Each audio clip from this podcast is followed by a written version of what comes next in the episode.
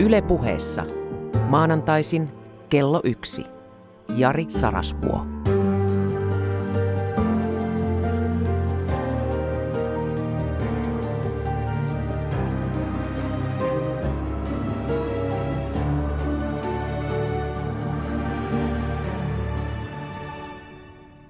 No niin, ystävä, nyt kun se ihmeiden ihme, taivasten valtakunta, niin moneen kertaan eri uskonnoissa luvattu messiaaninen pelastus voisi olla käsillä, niin eikös ihminen sössi sitä? Nimittäin on siltä vaan, että toden totta me pystyisimme tekemään yhteistyötä ja edelleen kehittämään teknologiaa, jonka avulla meidän ei tarvitsisi kärsiä näin paljon Glo- niin kuin globaalilla tasolla.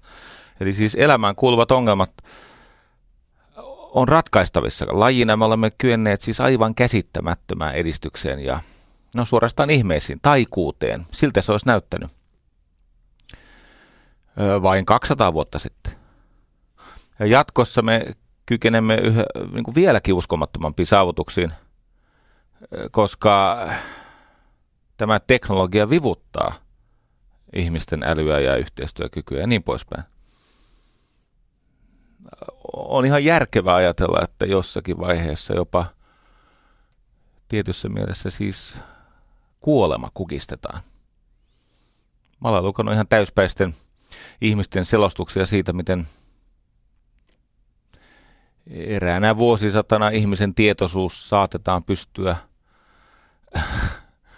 lataamaan johonkin internettiin ja jokin osa meistä jatkaa elämäänsä ehkä jopa tietoisuuden tasolla. Ja nämä hyvät asiat, johon liittyy siis ravi, niin kuin ravinto ja turva ja terveys. Ja eihän ne tietenkään varmaan koskaan ole aivan täydellisesti kaikkien kohdalla aukottomasti, sataprosenttisesti mahdollisia. Mutta kaikki, siis niin kuin mahdollisuudet on valtavia. Absoluuttinen köyhyys puolitettiin yhdessä sukupolvessa ja vauhti on kiihtynyt. Mutta kato, kävi niin, että tämä ihmisen mielenvikaisuus, siis tämä meissä asuva, niin kuin Jung kutsui sitä varjoksi tai Freud tanatosvietiksi, Öö, tai riemastuttavasti kirjailija John Irving kirjassaan Garpin maailma käytti sellaista termiä kuin pohjaemu, tarkoitti siis pohjaimua, sitä pohjalla kulkevaa julmaa gravitaatiovoimaa, joka saa edistysaskeleet öö, taantumaan. Meillä meinaa tämä juttu kalkkiviivalla kaatua. Pohditaanpas tänään tätä mielenvikaisuutta. Noin kymmenen vuotta sitten luin Rebecca Costan äh, hämmentävän kirjan Watchman's Rattle, eli se on niin kuin vartijan varoitusräikkä. Ennen aikaa oli tämmöisiä naapurostovartioita, jos nähtiin jotain hämäräperäistä tai rikollista, esimerkiksi murto, niin tota, nämä vartijat pyörittivät sieltä räikkäänsä ja sitten kaikki kylämiehet tuli katsomaan, mitä siellä tapahtuu. Rebecca Costa tutki viiden tämmöisen dominoivan kulttuurin nousua, kukoistukseen ja tuhoa. Ja mikä aiheutti sen niin kuin käsittämättömän loiston luhistumisen sinne alhaisuuteen ja unohdukseen. Niin siinä on massiivinen, kollektiivinen mielenvikaisuus, jota ruokkii valtarakenteen vastoin parempaa tietoa tapahtuva hulluus. Ja nyt tämä sama on tapahtumassa tietenkin tällä länsimäiselle kulttuurille tai tällä nykyiselle kukoistukselle, joka on globaalimpi ja saavutuksilta ihmeellisempi kuin mikään aikaisempi. Ja se, mikä on kummallista, on se, että me emme ole tietämättömiä, me emme ole kyvyttömiä, me, me emme ole pahoja tai sillä tavalla mielisairaita, että me emme mukaan tilaamme tunnistaisi. Me olemme vaan mielenvikaisia. Nyt mielenvikaisuus on tietenkin oma termi. Tarkoitan sillä siis sitä, että ihmisen mieli tuottaa kohtalokasta virhettä semmoisessa tilanteessa, jossa kyvykäs ihminen tai joukko ihmisiä, yhteisö näillä mittavilla voimavaroillaan voisi hyvinkin voittaa sen pelinsä, mutta sitten käsittämättömästi ikään kuin itse sabotaasiin sortuen sössii sen avopaikkansa ja tuulettaa ennen maalia ja loppusummeria luistelee jopa onnellisesti virnistellen vaihtoaitioon. Juuri kun kiekko piti panna, oikeastaan olisi tarvinnut vaan niin kuin saattaa se tyhjiä luistelemalla. Ja mistä ne mielenvikaisuuden eri muodot tulee ja miten ne toimii? Ne tulee siis siitä, että me palvomme ajatuksia, joiden todellista alkuperää me emme ymmärrä tai tunnusta. Me pidämme näitä omia viettipohjaisia yllykkeitämme perusteltuina ja tosina ja niin tärkeinä, että niitä on pakko totella. Ne on näitä heuristiikkoja, näitä, näitä ajatusharhoja. Otan avukseni yhden ihmismielen nerokkaimmista ilmentymistä, eli minun mielestäni siis totaalisen järjettömyyden ja epäinhimillisyyden keskeltä sen oman kuolemattoman järkensä ja inhimillisyytensä löytänyt Fjodor Dostojevski. Teoksessaan Kirjoituksia kellarista niin summasi tämän minun mielestäni jotenkin elegantisti. Dostojevskin sitaatti kuuluu näin. Ihminen suhtautuu järjestelmään ja sen pakottamaan abstraktiseen päättelyyn niin puolueellisesti, että hän on valmis tahallaan vääristämään totuuden, valmis ummistamaan silmänsä ja sulkemaan korvansa vain puolustaakseen omaa logiikkaansa. Ja tämä on taas ajankohtainen lause, vaikka onkin peräisin sieltä tuhatkahdeksansataaluvulta. Tämä on riemastuttava ajatus, eli siis meillä on tämmöinen taipumus, eli me, me suhtaudumme tähän ympäröivään järjestelmään ja sen osajärjestelmiin, tähän systeemiin, joko vastustaen tai sokeasti tukien. Me suhtaudumme järjestelmään ja sen pakottamaan abstraktiseen päättelyyn, eli se järjestelmä tuottaa käsitteitä ja lainalaisuuksia ja logiikkoja.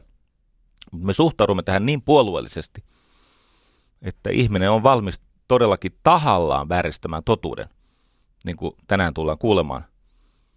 Hän on valmis ummistamaan silmänsä, siis niin kuin kieltäytyy näkemästä täysin ilmeisiä tosiseikkoja ja sulkemaan korvansa vain puolustaakseen logiikkaansa. Tämmöinen tuli muuten mieleen tässä viime viikolla. Piti mennä sinne Tohloppiin A kaksiltaan. Olisi ollut kerrankin tilaisuus, tai näin meille luvattiin, että tehdään yhteistyötä niiden ihmisten hyväksi, jotka tarvitsee kipeästi järkevämpää resurssien käyttöä ja vallan tukea. Mutta ei, taas oltiin siinä tilanteessa, tämä kanala räjähti ja siellä vedettiin näitä riitaisia monologeja kuorossa.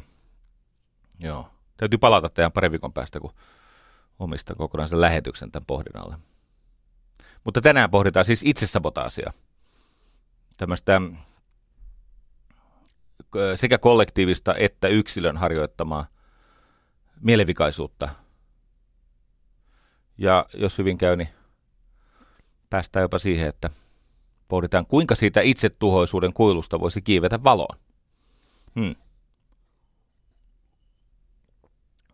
En malta olla käyttämättä muutamaa anekdoottia tai historian tositarinaa.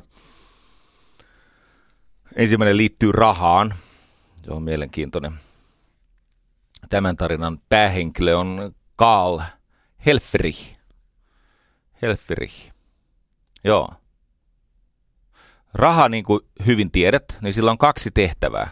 Ne on niin kuin käyttöarvoa, siis väline tämmöistä, että mi- mihin raha on tarkoitettu. Va- rahalla on kaksi tehtävää. Yksi, se säilyttää arvon. Ja kaksi, se mahdollistaa vaihdannan. Ja nyt nämä on molemmat välttämättömiä, jotta me emme suistuisi viidakon lain alle, eli vahvimman lain alle. Se riski on nytkin tässä rahassa, mutta silloin kun ei ollut rahaa, ei ollut mitään vaihdantaa, niin ei ollut myöskään luottamusta erilaisten ihmisryhmien välillä. Ei ollut mahdollisuutta sellaiseen vaurastumiskehitykseen, joka olisi esimerkiksi säästänyt vanhuksia tai hitaasti kehittyviä lapsia elossa. Ne, ne tapettiin. Tämä rahan kyky säilyttää arvo, toivon mukaan, mahdollistaa siis sen, että, että esimerkiksi jos joku on saanut ison kalasaaliin, niin tietenkin se pilaantuu se kalasaalis, mutta kun sä myyt sen koko kalasaaliin koko kylälle, niin, niin tota, se saa tavallaan niin kuin velkakirjan. On se sitten tikku tai joku solmuista koostuva nyöri, niin kuin se on joskus ollut, tai joku muu tämmöinen rahan symboli. Ja kun se mahdollistaa vaihdantaa, niin se mahdollistaa semmoisia ammatteja, jotka ei ole suorassa yhteydessä tuotantoon tai sotimiseen, vallan pitämiseen tai sen anastamiseen. Se mahdollistaa sitä kautta kulttuurin. Jos, jos, jos ei ole kunnollista vaihdantaa, on, on siis vain omavaraistalous, niin ky, kyllä nämä erilaiset taiteen muodot tai kulttuurin kukoistuksen mahdollisuudet, ne jää aika pieniksi. Et, se mahdollistaa siis sellaisen työn hinnoittelun, joka normaalisti olisi niin kuin täysin satunnaista. Nyt tässä rahan arvon säilyttämisessä on tietenkin paha onnistua, jos tekee mielenvikaisia päätöksiä. Mä kerron teille yhden. Jotta se raha siis voisi toimia, niin sen rahan arvo ja sen kulku siellä vaihdannassa tulee tunnustaa. Ja vaikka tämä nykyinen pankkijärjestelmä hajoisi, niin nämä blockchainit, nämä ketjulohkosysteemit, niin nehän perustuu juuri tähän. Tunnustetaan, että ne transaktiot, vahvistetaan ne. Kaikki osapuolet on samanmielisiä. Jos näin ei käy, niin se yhteiskunnallinen hulluus ja vahvimman valta ja erilaiset viettitason myrkylliset kehitykset, ne yltyvät, kunnes taas soditaan. Okei, tutkitaan lyhyesti rahan arvon ja sotien välistä yhteyttä. Varmaan tiedätkin, että kaikki sodat ovat oikeutettuja puolustussotia. Ihan sama, kuka hyökkää ja mistä syystä ja miten se on alkanut ja mitä julmuuksien käsittämättömiä muotoja se sota lopulta tuo tullessaan. Ja aina on kysymys tämmöisestä moraalisesta oikeudesta puolustautua ja, ja varjella niin kuin korkeimpia mahdollisia arvoja. Ja useimmiten Jumala itse on, on sen sodan oikeuttanut ja ikään kuin asettunut yksipuolisesti tukemaan sitä yhtä osapuolta. Ja tämä koskee kaikkia osapuolia, jopa ateistisia valtioita, niin kuin Neuvostoliittohan turvautui sitten Jumalaan lopulta. Se ortodoksinen kirkko olikin Stalinin kumppani, kun oikein tuli hätä saksalaisten kanssa. No niin, näinhän uskotaan siis etukäteen, mutta tämä myös vahvistetaan todeksi jälkikäteen, koska historia on voittajien kirjoittamaa historiaa. Niinpä. Kun Saksa oli tuhatyhdeksänsataaneljätoista puolustussodassa muuta maailmaa vastaan siinä toisen maailmansodan prologissa, he nimittäin oikeasti uskoivat ja kokivat, että se on puolustussota, käynnistyy se miten tahansa, niin silloin ensimmäisessä maailmansodassa, josta mä nyt siis puhun, joka oli prologi toiselle maailmansodalle, niin kuin kohta nähdään, niin tämä valtiovarainministeri Karl Helfferich ilmoitti Berliinissä parlamentille, että kulut tästä vastikään syttyneestä sodasta, ne maksatetaan lainarahalla, tai ne maksetaan lainarahalla, ja sen lainan maksaa sitten tämä vääjäämättä Jumalan hylkäämä ö, häviävä osapuoli, eli nämä siis Britannia ja Ranska ja Venäjä ja Yhdysvallat. Ja miten se Saksa ne rahoitti? Nyt me tullaan sitten kohti sitä niin kuin lopullista hulluutta. Saksa lainasi kansalaisiltaan, eli tämä, tämähän siis poikkesi kovasti siitä, miten siihen saakka oli oli sotia rahoitettuna niin kuin suurimittaisesti. Tämä kyseinen Helfferich soitti kirjapainoihin ja tilasi kahta painotuotetta, sotaobligaatioita ja seteleitä. Ja näitä obligaatioita myytiin sitten Saksan kansalaisille, jotka ajatteli tekevänsä hyvän sijoituksen, ja, ja tota, seteleillä maksettiin Saksan valtion menoja sota-aikana, ja niin se setelikanta sitten kuusinkertaistui. Hinnat alkoi vähän nousta. Mutta ei mitään, katos, sen velan maksaisi sodan hävinneet, eivät siis saksalaiset. Joo. Tästä tällä Helfferingillä on kuuluisa puhekki, missä hän kuvaa tämän velanoton nerokkuutta. Nykyisin uskotaan, uskotaan, että kasvu ratkaisee tämän meidän velkaongelman, ja silloin uskottiin, että sota onni. Tulihan se rauha lopulta, mutta ei ihan semmoinen kuin saksalaiset toivoivat. Tuli vasta, tämmöinen päinvastainen rauha, eli Saksa tietenkin hävisi. Nyt Saksa oli pystyssä kansalaisilleen, koko keskiluokka ja oikeastaan kaikki muutkin oli pannut kaiken likoon. Mutta Saksa oli velkaa sotakorvauksien kautta myös näiden, tota, joiden puolella se Jumala sitten oikeasti oli, sittenkin. Kuinka paljon? No siinä voittajilla tuli pieni virhe. Sitten kun summataan tätä, me nähdään, että tämä hulluus ei ole vieläkään kadonnut. Mun on välttämätöntä kertoa tämä monen tuntema tarina sen takia, että mä haluan näyttää, että eivät ihmiset opi historiasta. Saksa oli pystyssä voittajille sata kolmekymmentäkaksi miljardia Saksan markkaa, mutta huom, sen kurssin mukaan, mikä oli voimassa ennen sotaa.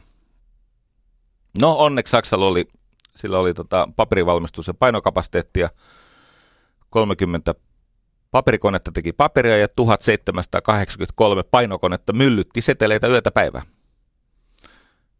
Öö, yli sata kuljetusliikettä rahtasi näitä painotuoreita seteleitä, joiden arvo putosi nopeammin kuin mitä painomuste ehti kuljetuksessa kuivua. Ja sitten niinhän siinä kävi, että muutaman vuoden kuluttua, niin viisi vuotta myöhemmin heinäkuun lopussa yhden dollarin ostamiseen tarvitsi miljoona Saksan markkaa. Se oli heikentynyt se vaihtosuhde, kun ei ollut siihen aikaan mitään tämmöistä arvonsa velalla pitävää yhtenäisvaluuttaa. Miljoona Saksan markkaa. Eli se oli siis äh, vajaassa kymmenessä vuodessa pudonnut se Saksan markka arvoltaan suhteessa dollariin yhteen kaksisataaviisikymmentätuhatta osaa. No, tässä vaiheessa tämä Neue Berliner Zeitung aamupainoksessaan oli raahannut kaikki pätevät analyytikot ja sen ajan politiikkaradion haastateltavat kertomaan, että tämän miljoonan markan kauhurahan, kauhurajan puhkeamisen jälkeen, niin tilannehan ei enää siis luonnonlain estämänä voi mennä pahemmaksi. No niin, joskus sitä esitetään toiveita tietona. Meni, meni muuten aika paljon pahemmaksi. Tämä tauti on asiantuntijoille tuttu. Joku ilmiö ja sen kehitys on niin kauhistuttava, että ollaan valmiita panemaan siis koko, ei ainoastaan oma ammatillinen tieteenharjoittajan uskottavuus likoon, vaan, vaan pannaan saman tien koko tämä tiedeyhteisö siihen ikään kuin vedonlyönnin kohteeksi. Kului muuten neljä kuukautta, niin se yksi dollari maksoi jo neljä pilkku kaksi miljardia markkaa. Eli se oli siis neljässä kuukaudessa se menetti arvoaan. Ja siitä tulee neljätuhattakaksisataa kertaisesti. Ja siellä Saksassa se rahan arvon loppuluisu oli aivan käsittämätön. Yhdellä viikolla siis leipä saattoi maksaa miljoonia ja pari viikon kuluttua, kehtaako tätä edes sanoa,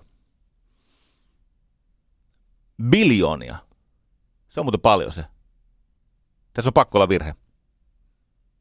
Mutta siinä ei ole kai virhettä, että työntekijöille maksettiin silloin kaksi kertaa päivässä. Ja koska siis rahan arvo putosi niin nopeasti. ja, ja, ja kunkin palkanmaksun jälkeen oli aina tunti vapaata, kun työntekijät ne juoksi kilpaa miljardit taskussaan sinne kauppaan. Ja tehtivät ostaa ennen kuin se taas se rahan ostovoima heikkeni. Tämä tarina on muuten peräisin semmoisesta hauskasta ja herkullisesta kirjasta Maailmassa on virhe. sata yksi historiallista kömmähdystä.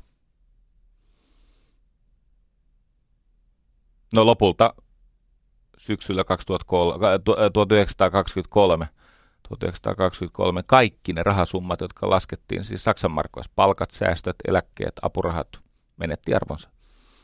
Miljoonat ja miljoonat palkansaajat, eläkeläiset, opiskelijat, työntekijät menetti kaiken.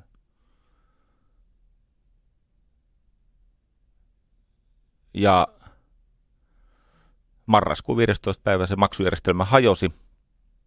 Ja se val- Saksan valtion velka omille kansalaisille, niin se yhtäkkiä tipahti sata kuusikymmentäneljä miljardista markasta kuusitoista pilkku neljä fenningiin. Öö, tietenkin tämä oli velalliselle hyvä kehitys. No ei se oikeasti tietenkään ollut. Mutta se valtionvelka pyyhittiin siltä vaan pois. Joku on tämmöisestä haaveillut, ei ihan näin rajusta luisusta, mutta nytkin. Tässä on kaksi opetusta.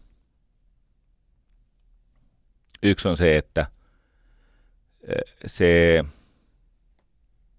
hyvinvoinnin tai poliittisten pyrkimysten luominen velkarahalla on, on tietenkin erittäin kyseenalaista. Se on, siinä on omat riskinsä. Usein käy niin, että asiat jatkuu ennallaan, kunnes ylitetään kippipiste ja sitten tapahtuu luhistuminen. Ja toinen huomionarvoinen asia. Nämä voittajavaltiot oli tyhmiä. Nämä, jotka katsoivat, että he voi niistää sitä Saksaa lisää. Nämä velkojat, siis ulkoiset velkojat, olivat vaatimuksessaan niin ankaria, että esimerkiksi tuhatyhdeksänsataakaksikymmentäkaksi, kun Saksa ei kyennyt enää niihin lyhennyksiin, niin Ranskan marssi sinne Ruurin alueelle ja tota, konfiskoi, haltuunotti Saksan luonnonvaroja merkittävän osan. Nyt voisi ajatella, että ei ihminen toista tämmöistä hulluutta. No aika monissa muodoissa on toistunut samat asiat. Ja se johtuu siitä, että toden totta me olemme ällistyttävällä tavalla sokeita näille erilaisille Öö, taipumuksillemme. Ihan arkisissa, siis samantekevältä tuntuvissa asioissa. Mu- muistatko semmoisen hurrikaani kuin Katriina, joka tuhosi New Orleansin, kun ne patovallit ei kestänyt tätä merellä viidennen luokan hirmuyrskyksi vahvistunutta Katriinaa. Ja mitä siinä meni sitten sitä rahaa, sata miljardia ja inhimillisesti tietenkin mittaamaton hävitys. Mutta kun tutkittiin silloin kaksituhattaviisi ihmisten lahjoituksia, koska siellä Yhdysvalloissa ja muuallakin paljon lahjoitettiin sitten siihen hätäapuun, kun varsinkin niin kuin liittovaltio oli aika hidas ja jotenkin impotentti. Ihmiset, niin kuin tapaavat tehdä, riesivät hädänalaisten apuun nopeammin kuin valtio. Mutta tutkittiin tätä avustamista ja havaittiin kummallinen ilmiö. Havaittiin nimittäin, että sellaiset ihmiset, joiden etunimi alkoi koolla, niin kuin vaikka Kate tai Catherine, eh, lahjoittivat paljon enemmän Katriina hirmumyrskyn tuhoihin kuin yhtä yleiset nimet, joiden siis etukirjain on eri kuin K. Näyttää, että ei tämä voi olla totta. Sitten tutki yhdeksältä aikaisemmalta vuodelta luonnontuhoja kaikkialla maailmassa, näitä hirmumyrskyjä ja muuta ma- maanjäristystuhoja. Ja havaittiin, että ihminen, jonka nimi alkaa samalla kirjaimella kuin sen, vaikka tässä tapauksessa hurrikaanin nimitys, lahjoittaa enemmän kuin muut yhtä yleiset nimet. En tiedä, osaanko mä tätä selittää, mutta toinen samanlainen ilmiö. Jos sun nimi on Yhdysvalloissa Carroll, niin sä juot todennäköisemmin kokista kuin Pepsiä. Mutta jos sä oletkin Pete, niin sä valitset Pepsin. Ja hammashygieniassa Leo luottaa Listerineen, mutta Candy pitää, ää, tota, tai Gary pitää Golgatea parempana. Ja sitten kysymys kuuluu, että voiko tämä oikeasti mennä näin? No kyllä. Siellä meidän alitajunnassa on tämä ominaisuus, että tuttu on turvallinen. Me, meillä on tämä, niin kuin Daniel Kahneman ja Amos Tversky kuvasivat niitä systeemejä. Systeemi kakkonen, joka on se hidas, harkitseva, analyyttinen, kykenee pidättäytymään, öö, mutta hyvin raskas käyttää. Niin raskas, että jos sitä käyttää liikaa, niin se systeemi ykkönen ottaa vahingon takaisin korkoinen. Sitten on tämä systeemi ykkönen, tämä alitajunta tai tiedostamaton, joka on salaman nopea, kykenee rinnakkaisprosessointiin, on ihmisen oman tutkakielan ulkopuolella. Öö, ei ole kauhean fiksu, mutta ratkaisee ongelmia semmoisella ikivanhalla öö, algoritmilla, evoluution meihin asentamalla algoritmilla, joka ohjaa meidän tunteita ja käyttäytymismalleja. Esimerkiksi ihan siis kirjaimellisesti se kiertäjähermo, joka on tavallaan kahdessa evoluutiovaiheessa me, meihin tullut, on se mateliavaihe, joka aiheuttaa, että kun me säikähdämme, me lamaannumme. Sitten on sen ensimmäiset nisäkkäältä saatu kiertäjähermo, jonka reaktio pelkoon on ylimitoitettu toiminta. Ja kaikki tämä, minkä takia me syömme niin mielellämme rasvasia, korkeaenergisiä höttöruokia, vaikka tiedämme, mihin se johtaa. Näitä system kakkosen, eli se on se hidas, älykäs, raskas käyttää, system ykkönen, salaman nopea, öö, ei kauhean, siis fiksu, ei, ei mieti kauhean pitkälle eteenpäin, toimii vaistovaraisesti ja on tämmöinen evoluutioalgoritmi. Näiden kahden mielen ristiriidasta koko hommassa on kysymys. Ja sitten se ongelma on tämä, että tämä systeemi kakkonen tulkitsee, siis rationalisoi, järkeistää asioita niin, että me kuvittelemme ihan vakavissamme, että joku hulluus on perusteltua, joku siis tutkimuksella ja tapaushistorioilla ja niin kuin ihan rehellisellä pohdinnalla osoitettava virhe, niin kato, kun tämä systeemi kakkonen tulkitsee sen salaman nopean, mutta viettivaltaisen, eksyväisen systeemi ykkösen ratkaisun jälkikäteen, tulkitsee sen, se ikään kuin maalaa siitä fiksun uudestaan. Ja tämä ajatteleva mieli on liian usein töissä tällä automaattisella mielellä. Sitten kun sillä automaattisella mielellä on vielä semmoisia perusoletuksia, jotka on meidän kannalta siis todella vaarallisia sekä lajina että yksittäisenä perheenä tai ihmisenä. Ja näitä eroja mä haluan tänään yrittää kuvata ja, ja tota, kertoa, miten se toimii ja sitten miten niistä voi vapautua, jos, jos sille päälle sattuu. Tota, me emme varsinaisesti halua oppia uutta. Me pikemminkin haluamme vahvistaa sitä, minkä me luulemme todellisuudeksi ja oman ymmärryksen ja tiedon piirissä olevaksi. Semmoinen kaveri kuin Cass Sunstein, joka on, hän on tämmöinen lakitieteilijä, hän on siis tutkija, joka tutkii lakia ja sen käytäntöjen kehitystä. Ne on tehnyt tämmöisiä koejärjestelyitä. Otetaan kaksi erimielistä ryhmää, jossa on molemmissa siis fiksuja ihmisiä. Mutta ne on joistakin tärkeistä asioista keskenään täysin eri mieltä. Ja luodaan tilanne, jossa he voisivat turvallisesti vaihtaa näkemyksiään.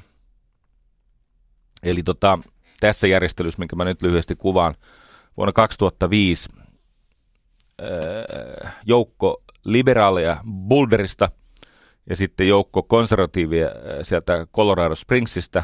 Eli otettiin kovin liberaalit ihmiset, vapaamieliset Yhdysvalloissa niin kuin vasemmistolaiseksi tulkittavat ihmiset ja sitten tämmöiset niin kuin, oikeistolaisemmat konservatiivit ja otettiin nämä ryhmät, haastateltiin ihmiset etukäteen ja pantiin nämä ihmiset etukäteen niin kuin avoimesti kertomaan arvoistaan ja näkemyksistään kolmessa vaikeassa teemassa. Siellä oli ilmastonmuutos, sitten tuli tämä affirmative action, eli tämä väestöryhmien välinen tasa-arvo-ohjelma. Sitten oli joku kolmaskin, josta mä ymmärrän vielä tavallistakin vähemmän, mutta en muista sitä enää. Mutta yhtä kaikki kolme poliittisesti, moraalisesti haastavaa, öö, kiistanalasta öö, tota, teemaa, josta piti löytää enemmän sitä yhteistä tonttia. Ja nyt nämä liberaalit ja konservatiivit irrotettiin toinen toisistaan niin, että he eivät saaneet oman ryhmänsä tukea, vaan laitettiin siis ihmiset sekaisin niin, että se liberaali joutui sietämään konservatiiveja ja konservatiivi altistui liberaalien kauhistuttavan epävakaille ajatuksille ja, ja, ja, ja muulle toivomiselle. Ajatus oli tämä, että jos nämä ihmiset keskustelee, niin molemmat osapuolet voi oppia toisiltaan. Vähän niin kuin A kaksi-illassa. Ja poiketen siitä A kaksi-illasta, niin nämä, nämä porukat, siis niiden keskustelut nauhoitettiin ja heille sanottiin, että hei, me odotamme kunnioittavaa ja faktoissa pitäytyvää ja, ja tota, ratkaisuhakuista keskustelua. Ja niin ne toimikin. Ne keskusteli ystävällisesti, toista kuunnellen arvostavasti. Ja nimenomaan siis yrittivät nojata ne mielipiteensä faktoihin. Kuinka kävi? Lähenivätkö kannat? Eivät muuten lähenneet. Kävi niin, ja tämä on moneen kertaan todistettu eri koejärjestelyissä, ne alkuperäiset kannat vain jyrkkenivät, kun sä altistuit muiden vaihtoehdoille. Kun fiksu ihminen avasi sulle argumentaatiota tai tälle ihmiselle, kun kohtelias, perehtynyt, keskustelussa taitava ihminen avoimesti esittää oman kantansa ja vastakkaista mieltä oleva, mutta suurin piirtein samoilla kyvyillä varustettu ihminen kertoo omansa ja sitten vertaillaan mielipiteitä ja faktoja ja argumentteja, niin käy niin, että molempien osapuolten kannat jyrkkeni. Mutta niinhän se on yleensä, kun tota, vaikkapa jonkun siis ideologisesti täysin krampissa olevan ihmisen altistaa. Altistaa siis jollekin semmoiselle tiedolle, jota on mahdoton kiistää. Näitähän on tämmöisiä tapauksia. Aikoinaan oli se Clarion planeetta tai joku tämmöinen, siis oli tulossa maailmanloppu, tulva. Ja se,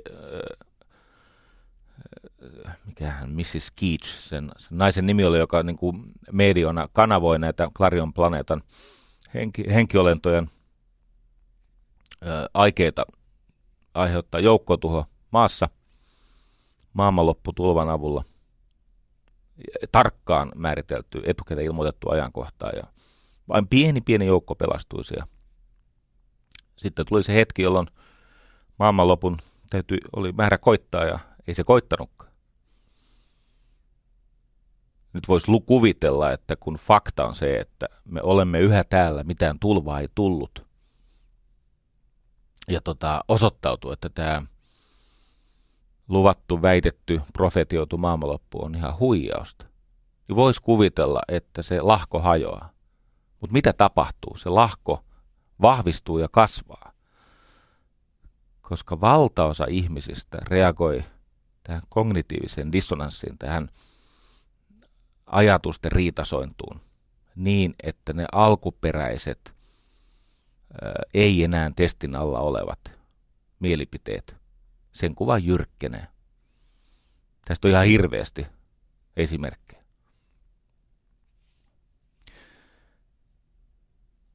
Se on muuten tota... Oliko se Festinger, tämän psykologin nimi, Leo Festinger, joka tämän kognitiivisen dissonanssiilmiön osoitti siis todeksi, että se, se, se menee juuri näin, kuin tässä kuvattiin. No niin, tota, voiko tätä vastustaa? Voi, se on hyvin vaikeaa.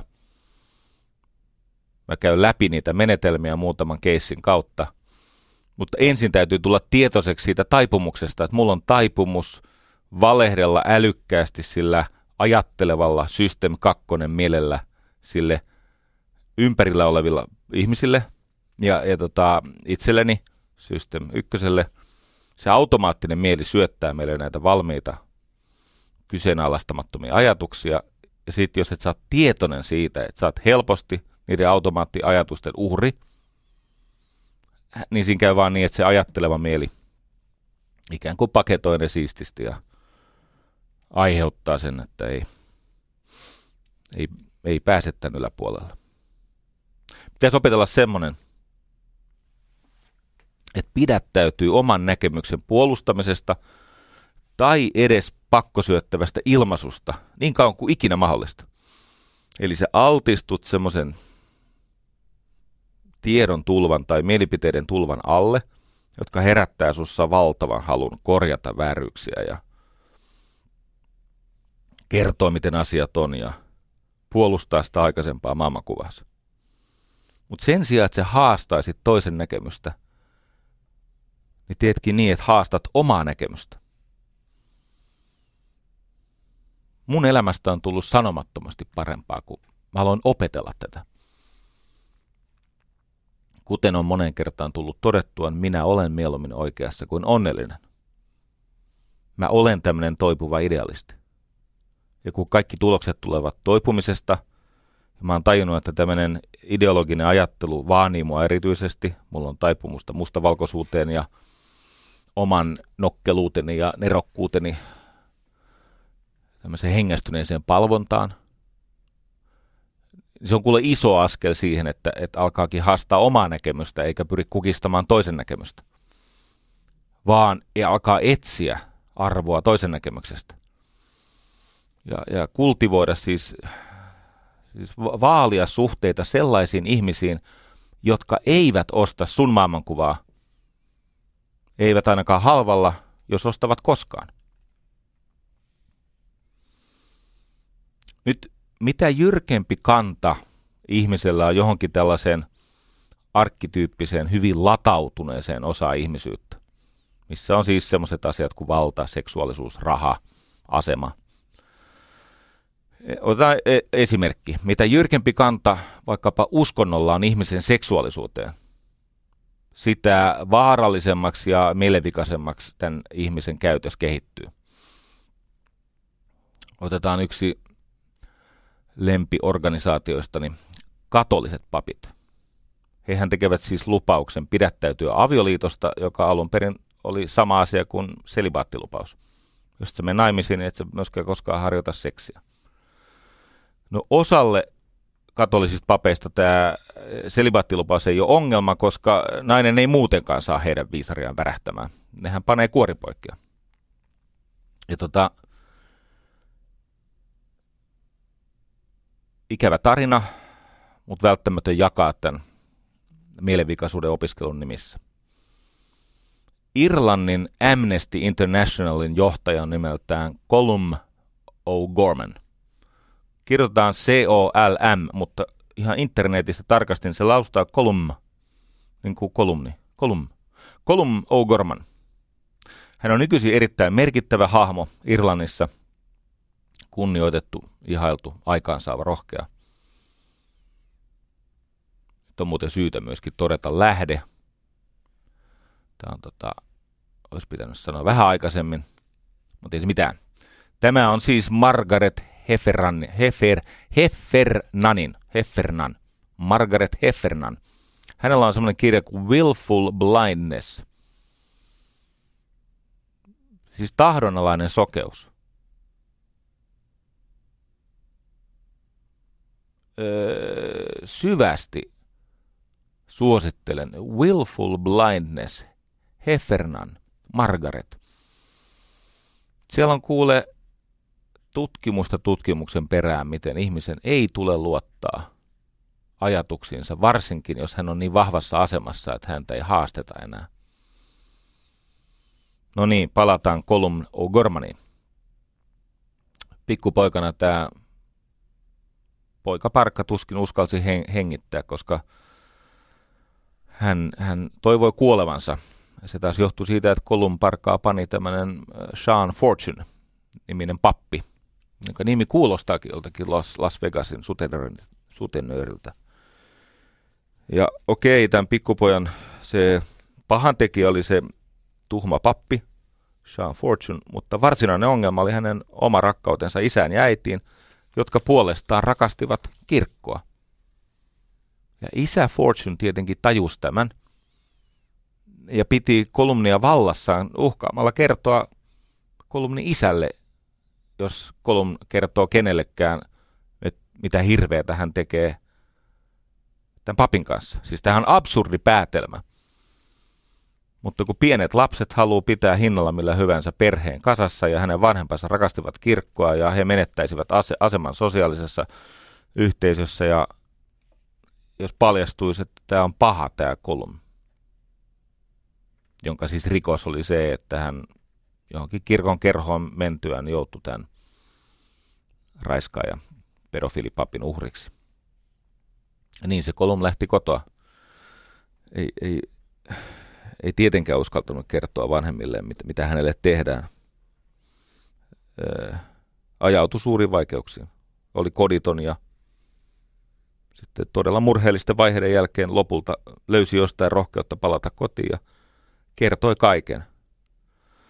Kävikin niin, että perhe antoi tukensa tälle omalle lapselleen. Ehkä semmoisesta syystä, että siellä Irlannissa oli aika tiedossa tämä. Siis eihän tämä Irlannin poliisigarda mitenkään siihen puuttunut, mutta kyllä ne vanhempia varoitti, että tämä ja tämä pappi on sellainen, että, että tota, sen luokse ei kannata lasta lähettää ainakaan siis yksin. Ja tämä ja tämä pappi vaan niin hautausmaalla. Tämä Irlannin poliisi, siis Irlanti tietenkin oli teokratia, se oli kirkon vallassa. Poliisi ei tehnyt työtään eikä hoitanut hommia asiallisesti eikä ylläpitänyt ja suojelun lakia, mutta silloin tälle varoittelivat, kun ne oli ihan hirviömäisiä. Sieltä siis paljastui satoja ja satoja hyväksikäyttötapauksia, seitsemänkymmentäkuusi pappia, jotka osa sanoi, että hän joka ilta pani eri poikaa. Joku sanoi, että niin mulla on sata, siis listalla on sata lasta. Tästä muuten alkoi maailmanlaajuisesti katolisen kirkon kiusallisin jakso sitten inkvisiition tai kätilöiden käristämisen roviolla ja, ja kristittyjen katariveljien joukkomurhien. Ne paljastukset levisi Englantiin ja Itävaltaan ja Australiaan, Kanadaan, Yhdysvaltoihin. Kirkko muuten jäätyään kiinni tästä institutionaalisesta pikkulasten raiskaamisesta. Se oli institutionaalista, koska ne suojeli sitä, eikö niin? Turha kiemurella siellä. Se oli sallittua, hyväksyttyä. Niitä suojeltiin viimeiseen saakka. Mitä teki kirkko ensin? Se alkoi suojella omaisuutta. Se alkoi ostaa vakuutuksia näiden oikeudenkäyntien vastaan.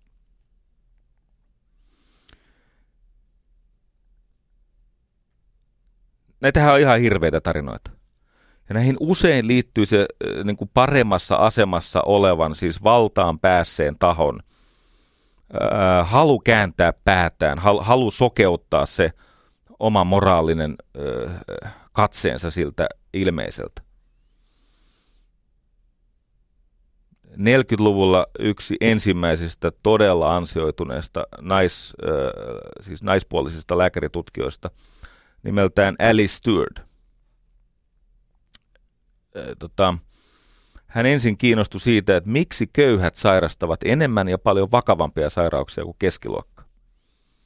Ja usko tai älä, niin siihen mennessä niin lääkärit tutkivat ainoastaan tätä, että jos ihminen tulee vastaanotolle, sit valittaa ongelmiaan, se tauti diagnosoidaan, saa pillerin tai jonkun muun hoidon ja sitten katsotaan, miten tauti paranee.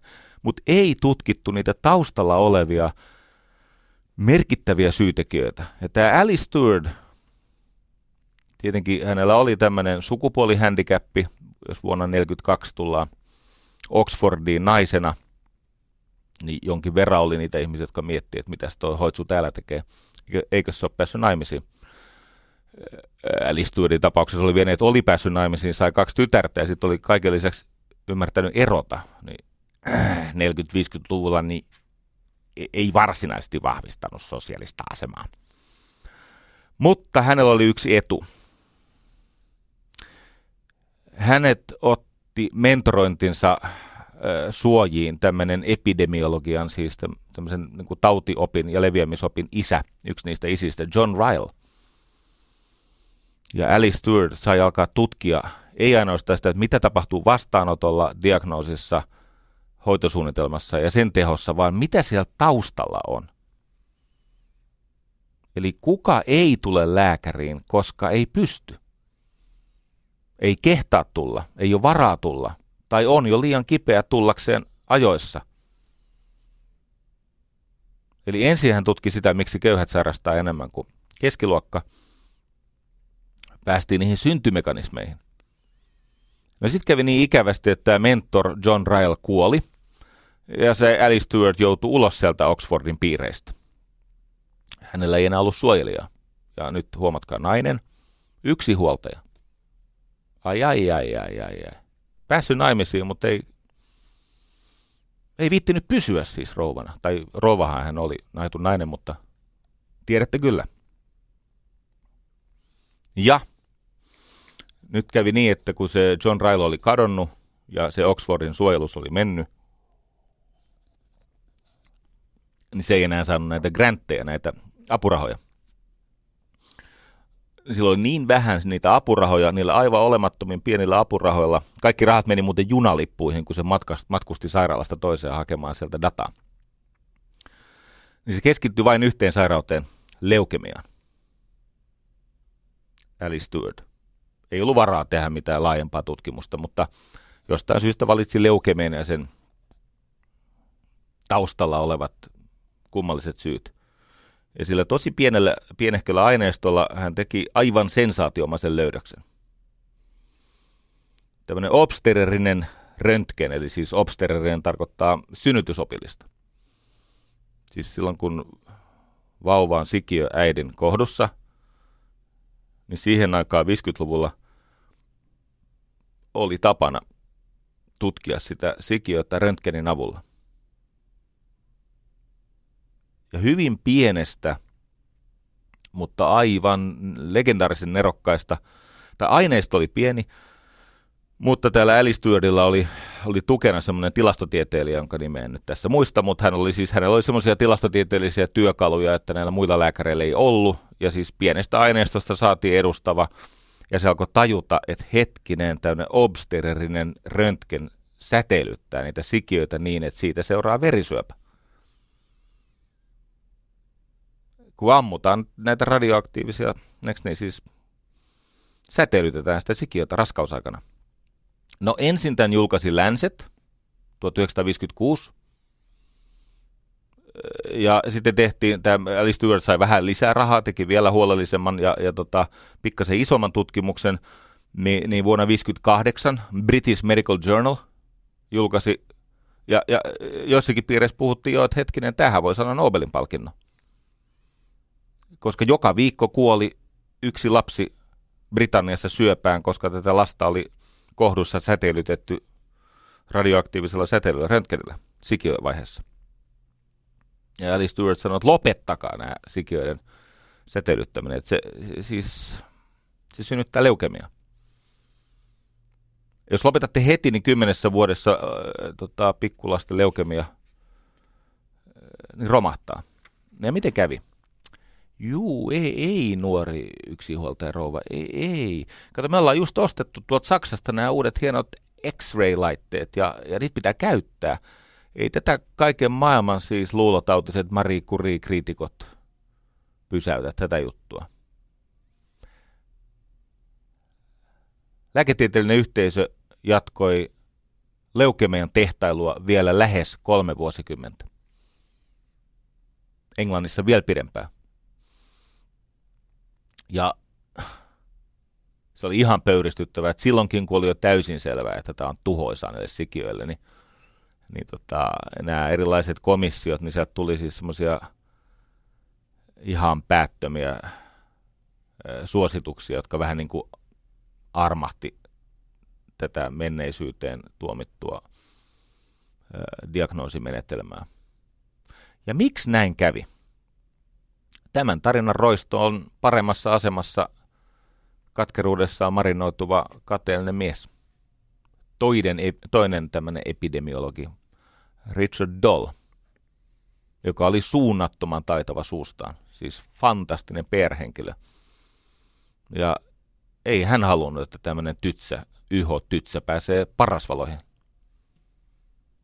Ja kun ne herkkäuskoiset kollegat alkuvaiheessa meni jo puhumaan jostain Nobelin palkinnosta tälle eroneelle kahta tytärtä yksin kasvattavalle naiselle, niin herra paratko, tämähän ei ole hyvä. Ja tämä Richard Doll, niin kuin tänä päivänä tapahtuu, hän sai siis niin ikään vahvassa asemassa olevilta kavereiltaan tukea. Jätkät riensi avuksi. Harvardin Brian McMahon. Ja peruste oli se, että tämä ensimmäinen tutkimus on niin, siis aineistoltaan pieni. No, ehkä, mutta menetelmiltään kehittynyt. Se oli muuten Leo Festinger, oli tämä kaveri toden totta, joka keksi tämän kognitiivisen dissonanssin. Ihminen on valmis lähes minkälaisiin uhrauksiin tahansa, kunhan hän ei joudu menettää uskoa. Psykologi Anthony Greenwald on puhunut tämmöisestä totalitäärisestä egosta, siis äh, mielen poliisivaltiosta. Totalitäärinen ego, tämä mielen poliisivaltio, se pakottaa meitä pitämään omaa identiteettiämme muuttumattomana. Va- vaikka siis itse asiassa identiteetti itsessään on harha, mutta me, me emme halua nähdä itseämme niin kuin Öö, objektiivisesti. Me haluamme nähdä itseämme subjektiivisesti.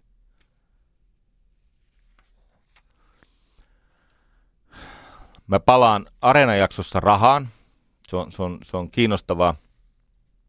Ja, ja tota, mä haluan tähän öö, F M, eli siis tähän kello yhdestä kahteen käytävään jaksoon liittää vielä yhden niin kuin ajatuksen, johon tämä juttu perustuu, ja sitten me menemme niihin ratkaisuihin ja niihin malleihin. Ja tähän väliin on hyvä ottaa tämä Yuval Noah Harari, joka sai huomiota jo, jo viime lähetyksessä. Muistatko kirja Sapiens?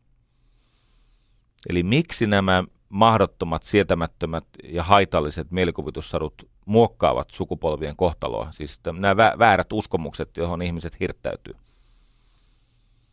Eli miksi mielikuvituksesta ja tarinankerronnasta syntyneet järjestelmät kestää niin kamalan hyvin sitä todellisuuden testiä? No siihen on kolme syytä. Yksi on tämä.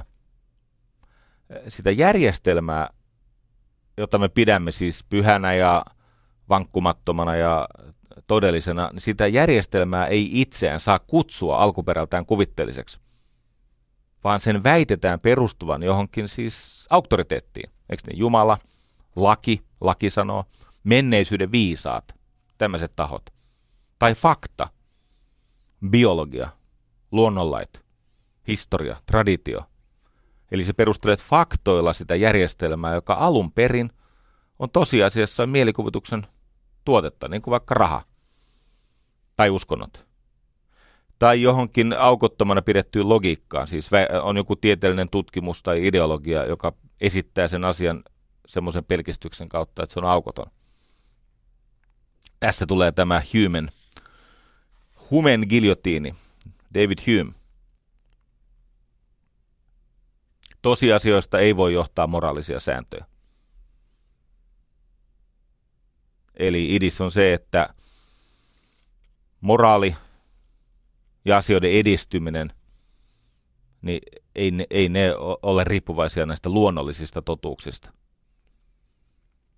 Vuonna tuhatseitsemänsataakolmekymmentäyhdeksän David Hume. There is no ought from is.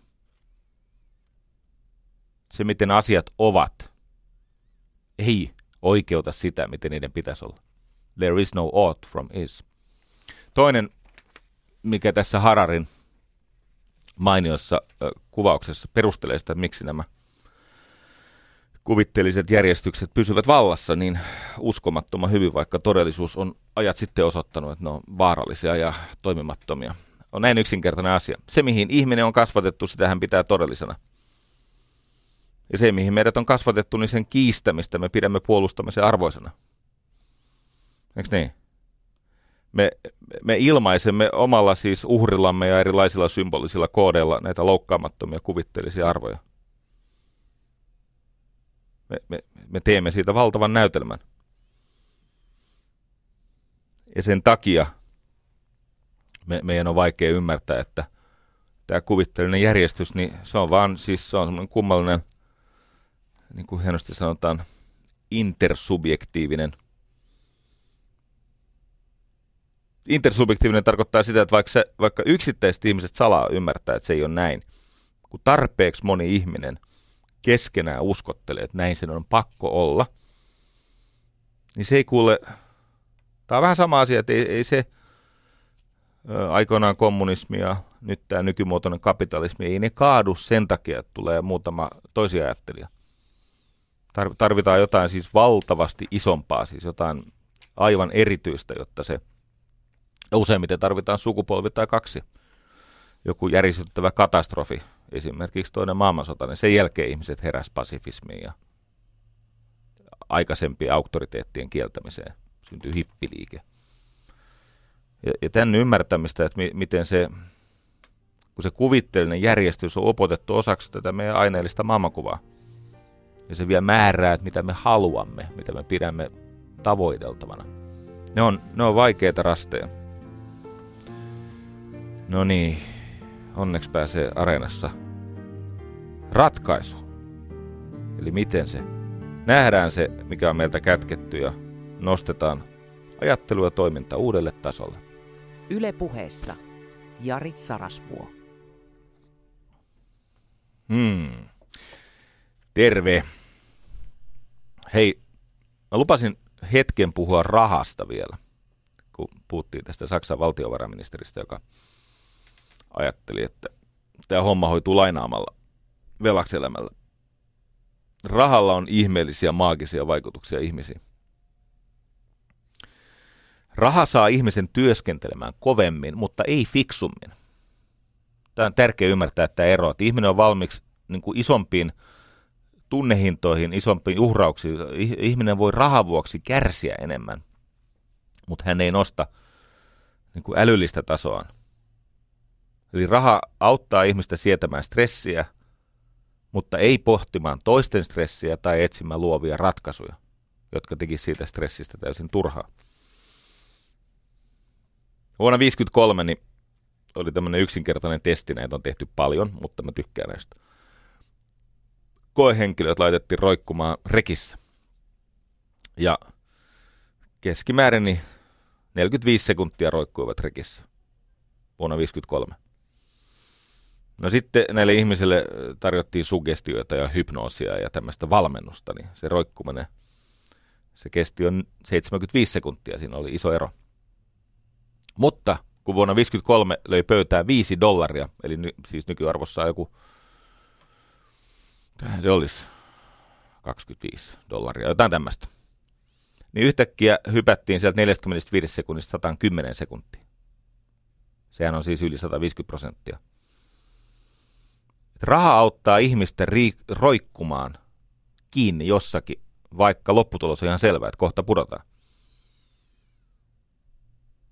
Mä luin tämän tutkimuksen, mun tuli mieleen tämä legendaarinen vuonna tuhatyhdeksänsataakolmekymmentäviisi julkaistu, tietenkin huonon kritiikin saanut, mutta kuolemattomaksi yltänyt Horace McCoyn, Horace McCoyn tota, teos Ammutaanhan hevosiakin. They shoot horses, don't they? Siis se oli se lamakuvaus, jossa ihmiset osallistuu maratontanssikilpailuihin. Ja niin kauan kuin jaksoit tanssia ja pysyit mukana siinä ravissa, jolla aina pudotettiin muutama tai yksi pari kerrallaan, Ni, niin tota, lopulta tota, viimeinen tanssipari saa palkkion. uskomaton tarina. Kuvaa rahan mahtia tämmöisessä yksinkertaisessa, ei ihmissuhteita, ei luovuutta, ei järjenkäyttöä vaativassa työssä. Mutta heti kun pitäisi luoda ihan todellista arvoa, joka perustuu yhteistyöhön ja, ja nerokkuuteen, niin raha ei tietenkään toimi. Se ei ole motivaattori ja siitä on pelkkää haittaa, koska se saa ihmisen itsekeskeiseksi. Raha on voimakas, se, siis, se tekee ihmisestä epärehellistä ja ilkeä. Tiestikö, raha tekee ilkeäksi. Sinun täytyy oikein siis kunnolla vastustaa sitä taipumusta, että susta ei tulisi. Raha vähentää ihan tutkitusti koejärjestelyssä, kun ne pelaa ensin jotain peliä ja jotka voittaa tämän monopolin. Niin raha vähentää ihmisten avuliaisuutta ja anteliaisuutta. Hmm. Mutta miksi se on näin voimakas? Koska se on tämmöinen mielenkiintoinen kerroinsymboli. Siis se on sym- raha on symboli, sillä on maagisia vaikutuksia ihmisiin.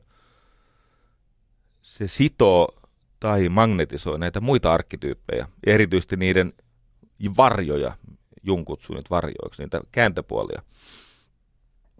Ja nämä organisatoriset voimat, jotka aiheuttaa tahallista sokeutta. Kuuliaisuus, eikö niin, noudatin vain käskyjä. Öö, tarkoittaa siis sitä, että oma moraali ei paina ikävä kyllä mitään. On ne käskyt kuinka moraalittomia tahansa, niin noudatin vain käskyjä. Muistatte nämä kuuluisat lauseet Nürnbergin oikeudenkäynnistä. Konformismi, eli että salaa olen eri mieltä sisälläni joskus näin, miten asiat varsinaisesti ovat, mutta olen puuduttanut itseni, olen pakottanut itseni näkemään nämä niin kuin yhteisellä tavalla tai vallan käskemällä tavalla. Tai sitten on tämä sivustaseuraajan moraali, joka on se, että ihan hirveitä asioita tapahtuu siis metrin päässä, mutta sä et puutu. Sä, sä oot sitä mieltä, että sä et ole syyllinen, koska sä et ole tekemässä tota raiskausta. Sivustaseuraajan moraali. No sitten tietenkin otetaan etäisyyttä kärsimyksestä, eli eristäydytään tai käännetään katse. Tai ihan kirjaimellisesti ei olla lähelläkään sitä, missä niin toinen ihminen voi huonosti. Tai työn pilkkominen osiin. Ihmiset voi aina vetäytyä siihen, että mä teen vaan tätä osaa, mä en vastaa kokonaisuudesta. Kaikki nämä häiritsee ihmisen moraalia ja sotkeesta, niin kuin alitajuista, viettivaltaista toimintaa. Mutta raha moninkertaistaa näiden voimaa. Sillä on sellainen erikoinen voima, että tota, se tekee ihmisestä sekopään. Siis tämmöisen kiiluva silmäisen sekopään. Ihmiset, ihmiset täytyy oikeasti, raha on niin kuin vahvistin.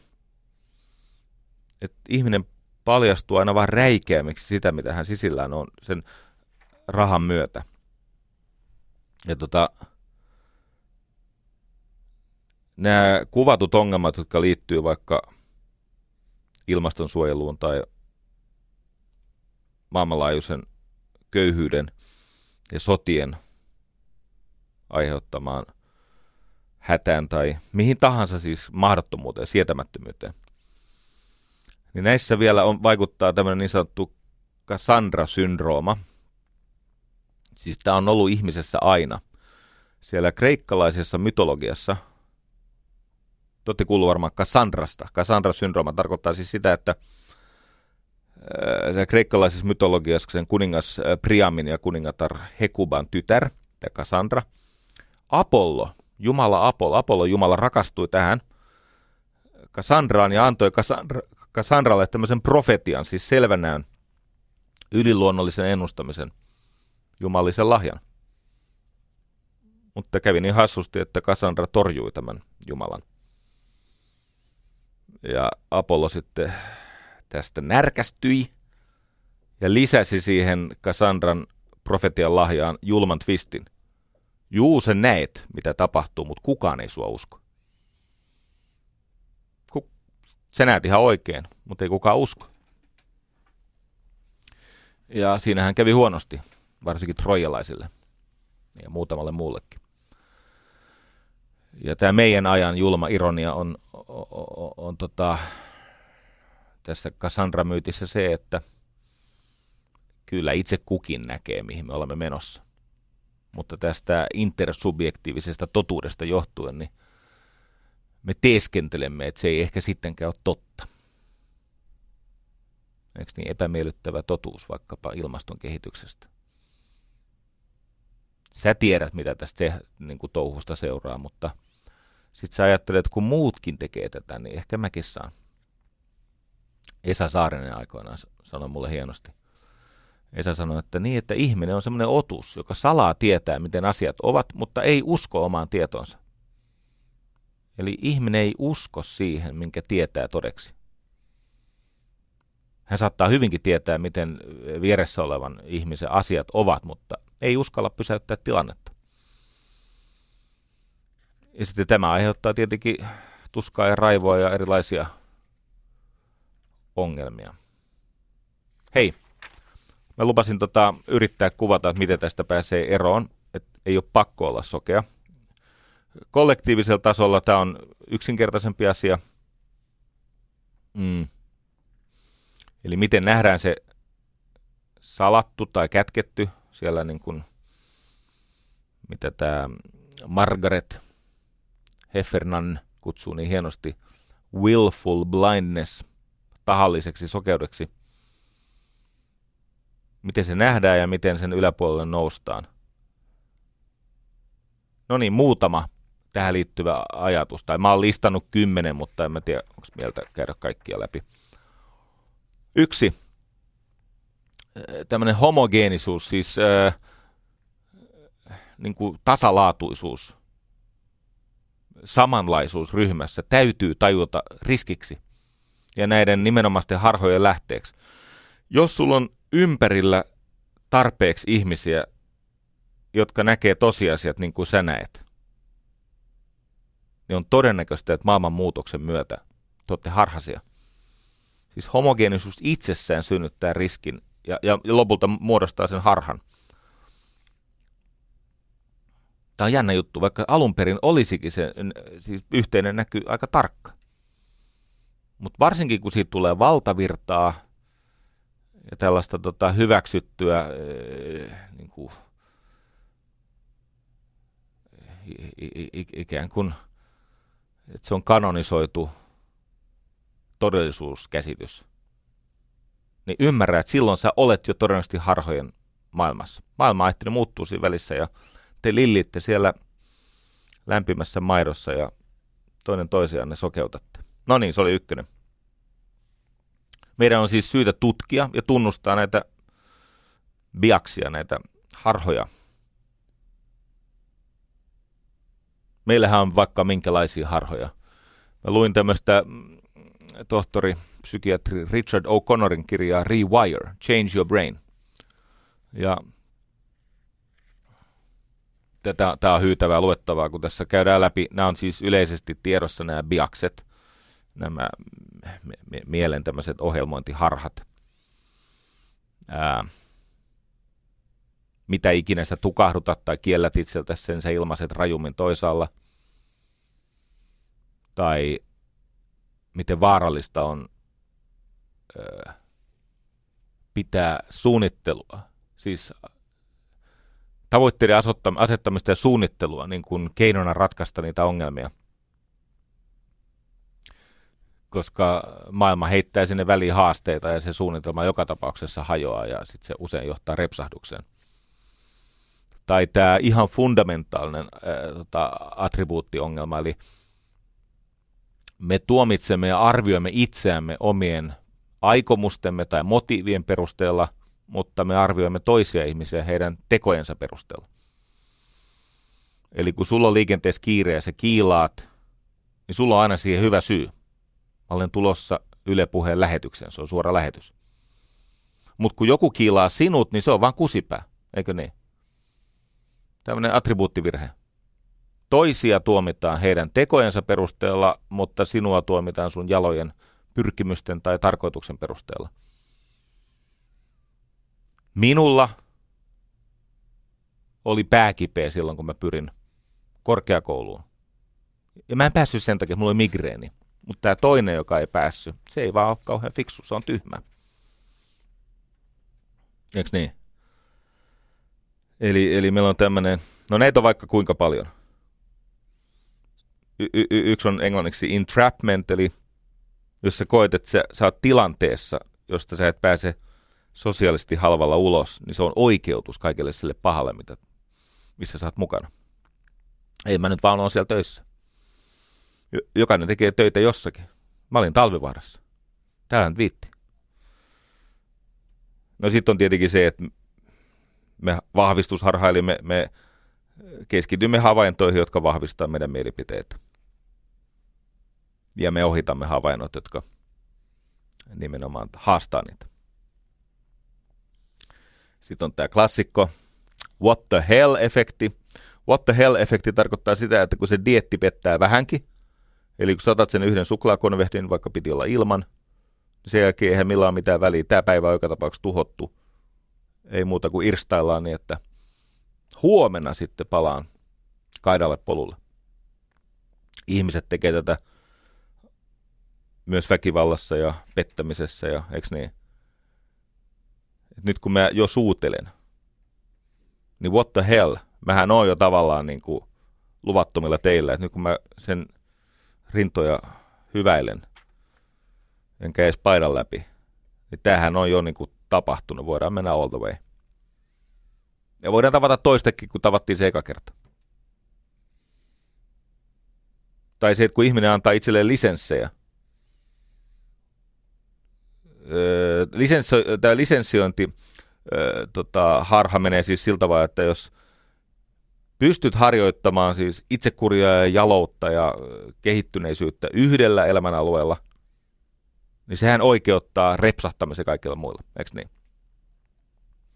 Mä teen niin kovasti töitä niiden orpolapsien eteen. Niinpä mä voin myös vähän kiertää veroja. Ymmärrätkö tämän? Siis tämä puolustus on kuultu monta kertaa. Ja kun tämä on niin, se on yhdessä, tämä on niin jaloa yhtäällä, niin älkää olko niin pikkumaisia. Totta kai mä saan ajaa ylinopeutta, kun mä, te, mä teen siis niin tärkeää yhteiskunnallista työtä. Mä oon menossa tohloppiin. Näitä on paljon. Näitä pitää tutkia. Nämä on helposti listattu Wikipediassa ja Daniel Kahnemanin kirjassa ja ties vaikka missä. Tiesittekö, että mies eroaa naisesta tai uskovaisesti siltä vaan, että kun mies tutustuu omiin harhoihinsa, biaksiinsa, he helpottuvat siitä, että heidän syntinsä eivät olekaan heidän syntejään. He, he ikään kuin, heidän stressitasonsa laskee. He helpottuvat tiedosta, että tämä ei johtunutkaan heistä, vaan heidän alitajunnastaan. Siinä, missä naiset ja uskonlahkoihin narahtaneet, ne ilahtuu ja voimaantuvat sen takia, että vihdoinkin heidän hennot, hiljaiset epäilyksensä vahvistettiin. Näitä on tutkittu tämmöisissä implicit association testeissä. No niin. Edelleen, mikä auttaa meitä vapautumaan näistä mielenvikaisuuden hullutuksista kollektiivisesti ja henkilökohtaisesti? Yksi on tämä. Ymmärrä ja hyväksy oman kognitiivisen kapasiteettisi rajoitteet.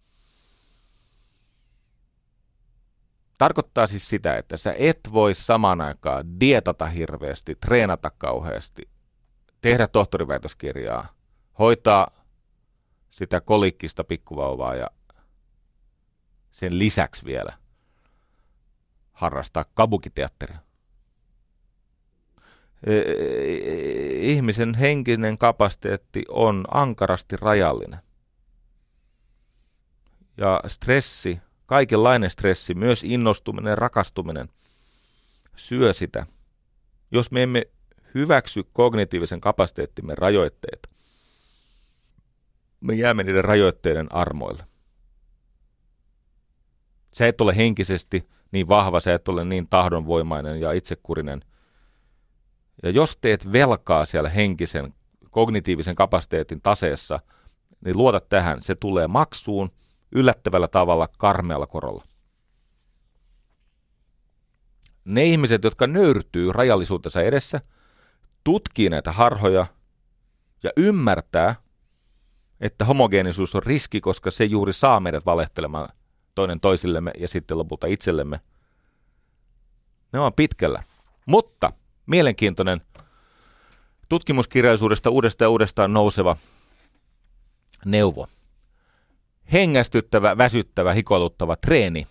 Siis tämmöisen hormonaalisen ja hermostollisen säätelyjärjestelmän uudelleen asettaminen. Varsinkin aerobinen treeni.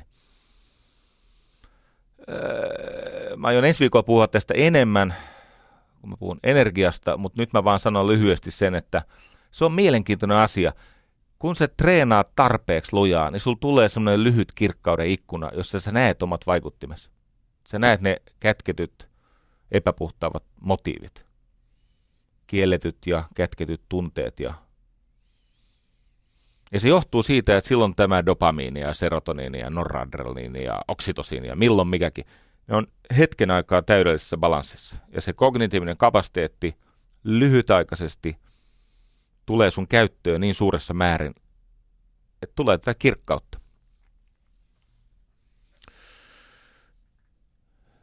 Se on niin kuin ajattelun huoltoa. Ajattele sitä ystävä näin, että jos olemme sitä, että matkustaja, me olemme siis sitä mieltä, että matkustajalentokone ei saa tippua, niin silloin täytyy huoltaa sitä matkustajakonetta. Sitten sitä pitää jaksaa huoltaa, oli se kallista tai ei. Niin sama asia tässä. Monenlaiset asiat voivat vaikuttaa tähän ihmisen mielen ja aivon toimintaan ja voimavaroihin, mutta edelleenkään mikään ei vaikuta yhtä paljon kuin hengästyttävä, väsyttävä, hikoiluttava treeni. Okei, se oli nelonen, vitonen, itsestään selvä. Epäile suuria uusia totuuksia. Voit kuunnella sitä, joka nöyrästi etsii totuutta, mutta kavahda sitä, joka julistaa isoon ääneen löytäneensä sen totuuden. Jos joku tuo sulle suuren uuden totuuden, mistä tahansa monimutkaisesta ja ihmisyyteen kuuluvasta, niin epäile sitä. Tutki sitä. Älä, älä kiistä. Älä, älä, älä väitä, että se on väärin, mutta tutki sitä. Eli voit kuunnella, ja kan, kan, tietenkin pitääkin kuunnella sitä, joka nöyrästi etsii totuutta. Mutta varo niitä, jotka julistaa löytäneensä sen. Kuudes, todella tärkeä. Institutionalisoi toisinajattelu. Ja se tarkoittaa. Se tarkoittaa siis sitä, että ää, tee kaikkesi rohkaistaaksesi ja, ja luodaksesi siis niin kuin tämmöinen niin kuin rakenteellinen suoja niille, jotka pyrkivät upottamaan näitä yhteisiä kanonisoituja, pyhäksi julistettuja totuuksia. Tämä dissidentti, siis ihmiskunnan suuret sankarit on niitä, jotka ovat puhaltaneet pilliin. Whistleblower, eikö niin? Cassandra. Me emme uskoneet heitä, mutta kun totuus lopulta paljastui, me ajattelemme, että olisi pitänyt uskoa. He ovat sankareita. Tee sitä toisinajattelusta ja vastarinnan kiiskeestä. Tee heistä niin kuin arvostettuja yhteisön jäseniä ennen kuin he kuolevat siihen syrjintäänsä ja marginalisoituvat.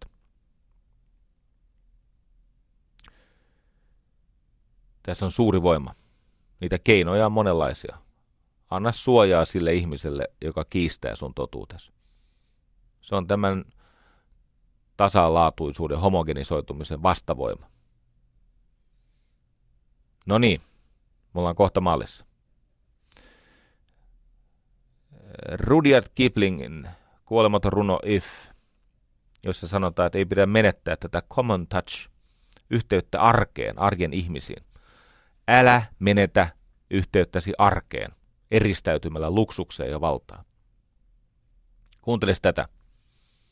Intian suurin työnantaja ja suurimman bisneksen omistaja on nimeltään Ratan Tata.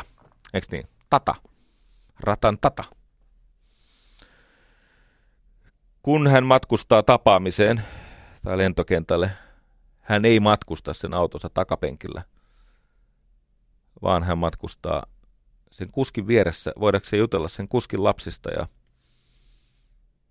urheilutuloksista. Ja, tai hän voi lukea, hänellä on itsellään tämmöinen tekosyy, hän sanoo, että takapenkillä ne Intian kuoppaset tiet tärisyttää sitä autoa niin paljon, että hän ei pysty siellä lukemaan tai oikein valitsemaan edes puhelimesta numeroa, sen takia hänen pitää olla etupenkillä, jossa kulma tärisee vähemmän.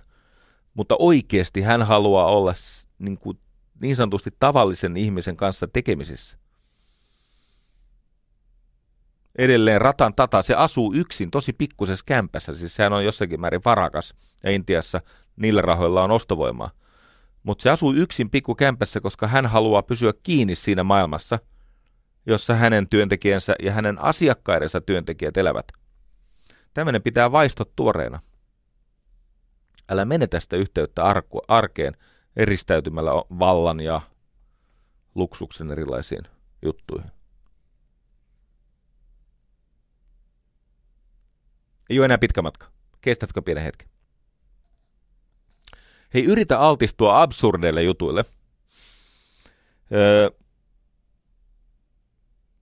silloin kun mä olin teini ja olin kova, kova poika teeskentelemään, että kaikki, mistä en ymmärtänyt, mitä oli hienoa, niin yritin lukea Kafkaa joskus. Siis Kafkahan on, no ei se silloin teininä ollut vaikeaa, koska oli, oli niin höyryssä itsekin, että kaikki se, mikä on käsittämätöntä, niin se oli varmasti hienoa. Mutta on totta, että Kafkalla on semmoisia novelleja, joissa on jonkin verran tämmöisiä absurdeja käänteitä tai yksityiskohtia, mitkä on jopa ristiriitaisia. Kaksi tämmöistä psykologian, tai psykologista tutkimusta, toinen Kanadassa, toinen Kaliforniassa, öö, sattumalta. Opiskelijoille on luetettu tätä Kafkan maalaislääkäri öö, tota, novellia, joka on taattua Kafkaa. Ja tietenkin silloin, kun ihmiset kokee, että tässä ei oikein mitään järkeä ja meidän niin kuin tarinaan liittyvät odotukset ei täyty, niin he kokee ahdistusta. He eivät viihdy, kun asiat on kummallisia ja sekavia. Sitten on huomattu mielenkiintoinen asia. Kun ihminen altistuu absurdeille asioille, siis näennäisesti semmoisilla asioilla, että ne ei kuulu tähän juttuun. Kun heidän tämmöisiä jatkuvuusodotuksiaan loukataan, näitä heuristisia perusasetuksia loukataan, niin tämäpä motivoi näitä ihmisiä etsimään uusia malleja, lainalaisuuksia, kuvioita, ratkaisuja.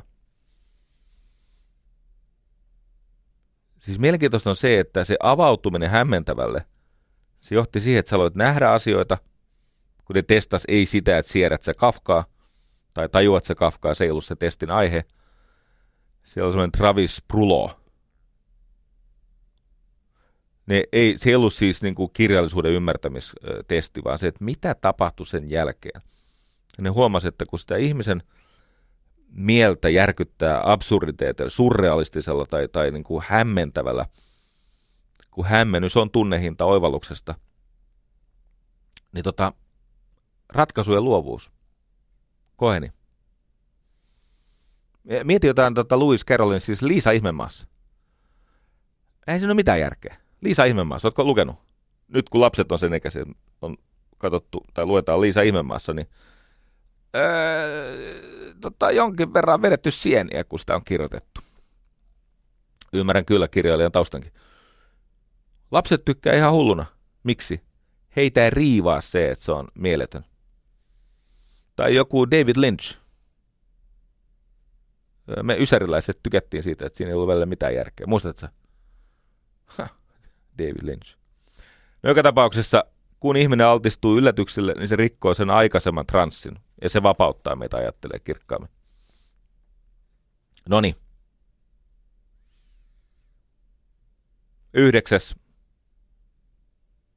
Luovu, jos mitenkään pystyt tämmöisestä johtajakeskeisestä organisaatiomallista tai paradigmasta. Anna valta tekijöille ja asiakkaille.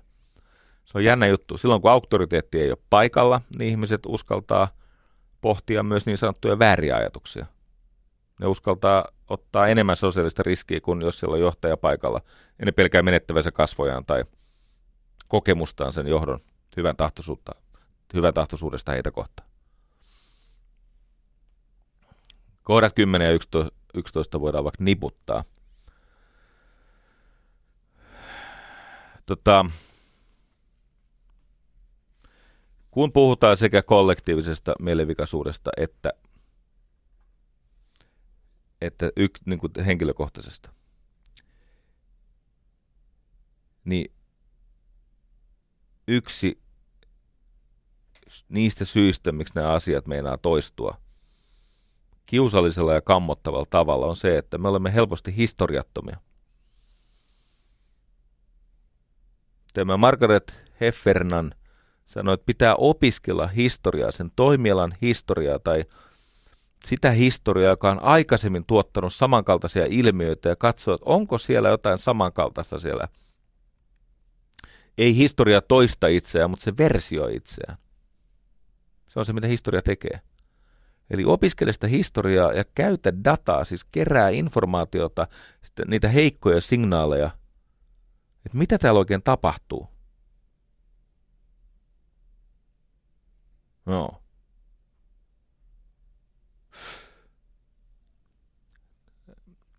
Loppuun ajatus, joka on meille tärkeä. Toinen Stewart, tällä kertaa Pamela, on tutkinut näitä aikuisena eksyneitä ihmisiä ja löytänyt semmoisen syytekijän, että heidän lapsuutensa kodin hiljaisuus teki heistä mykkiä. Eli hiljaisuuden mykistämät lapsuudet johtaa aikuisia itsetuhoiseen, siis mielenvikaiseen käyttäytymiseen ja siihen, että harhat hallitsevat.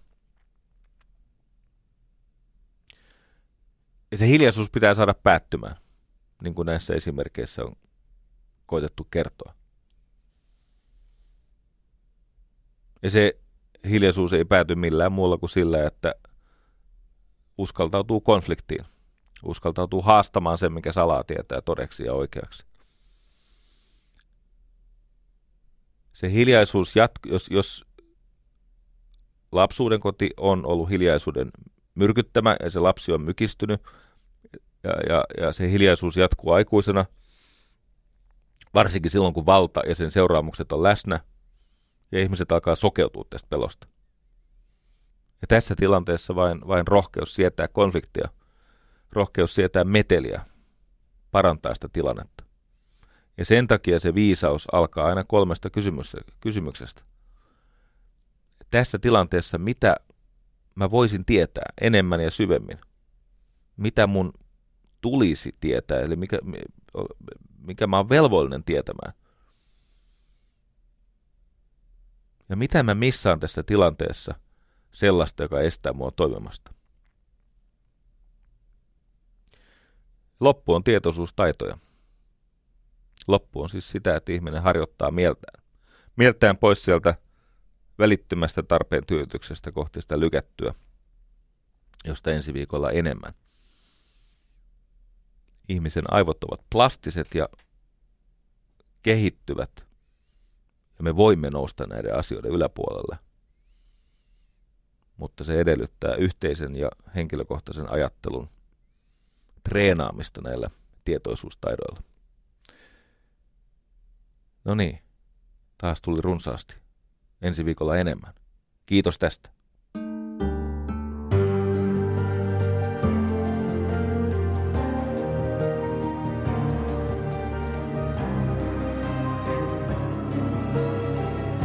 Yle Puheessa Jari Sarasvuo.